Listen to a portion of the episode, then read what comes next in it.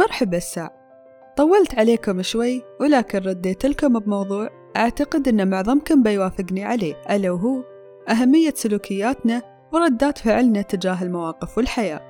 أكيد كلنا مرينا بمواقف تعاملنا فيها بنوع من السلبية أيا كانت ردة فعلنا من خوف أو غضب أو توتر أو غيرها من المشاعر السلبية. وأكيد كذلك كلنا تعاملنا مع أشخاص ما يعيبهم أي شيء نحن نسويه لهم. سواء في البيت أو العمل أو غيره.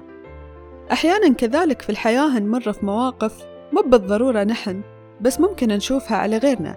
ممكن نشوف شخص مريض الله يبعد المرض عنا وعنكم ويعيش الدور بزيادة ويتذمر ويحاول يكسب تعاطف كل اللي حوالينا بسبب تعبه. في المقابل ممكن نشوف شخص ثاني مريض مرض مهلك بعيد الشر عن الجميع. لكن هالشخص يتعامل مع مرضه بروح إيجابية ويهون على نفسه التعب وأحيانا حتى يهون على هلا واللي يحبونه كذلك ويحاول إنه يطمنهم إنه بخير وإن كل شيء بيعدي. الاثنين مشتركين بنفس المشكلة وهي المرض لكن حد منهم إيجابي وحد منهم سلبي حد منهم يسهل الأمور وحد منهم يحس إن الدنيا واقفة على مرضه. بعطيكم موقف ثاني. ممكن تكون أنت تعاملت مع موظف في خدمة المتعاملين ممكن في شركة الاتصالات أو البنك أو أيا كان ولاحظت أن ردة فعل الموظف تكون مبنية على سلوكك وسلوبك معاه. إذا تعاملت بعصبية أو تكبر أو بسلوك غير إيجابي معاه بتلاحظ أكيد أن هذا الشخص بيخدمك من غير نفس ولو بيده أصلا حتى يمكن ما يخدمك لولا أن هذا واجبه وعمله ولكن إذا غيرت من سلوكك تجاهه وتعاملت معاه بلطف بتلاحظ أنه يخدمك وهو سعيد. وممكن حتى يتخذ خطوات إضافية لخدمتك.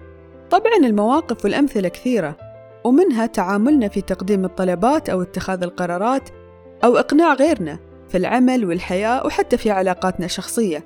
ممكن حد من الأهل يعصب عليك أو يشد معاك في الكلام ولو أنت رديت عليه بنفس الأسلوب بتكبر المشكلة.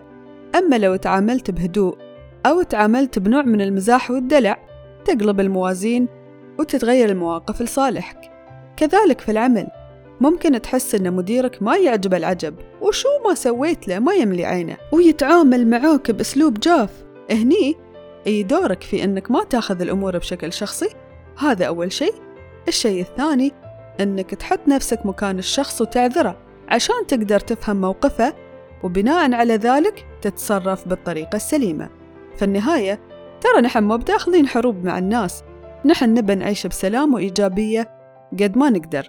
صدقوني مو بكل الناس تتعامل معانا أو تحطنا مواقف صعبة لأسباب شخصية. لازم نتأكد من هالشي وما نحاول نعيش دور الضحية. أنت بإيدك تعيش سعيد وتسهل الأمور على نفسك وبإيدك تعيش حياة صعبة. كله مبني على العدسة اللي تشوف من خلالها الأمور وعلى ردات فعلك. إذا كنت تنظر للأمور بطريقة بسيطة وإيجابية بتعيش حياة سهلة. أما إذا كنت معتقد إن كل شيء صعب طبيعي كل شيء بتعيشه بيصير صعب. اللي أبى أوصله لكم من خلال حلقة اليوم أن الأصل في كل شيء هو سلوكنا تجاهه. إنزين كيف تقدر تسهل على عمرك الأمور وتتبنى السلوك الإيجابي؟ في بعض الخطوات اللي ممكن تتبعها وتساعدك ومع الممارسة تصير أسهل. وبتوصل لمرحلة يكون فيها أسلوب حياتك مبني على السلوك الإيجابي. من هذه الخطوات واحد حسن الظن. أحسن الظن بالناس. وقدم الظن الحسن.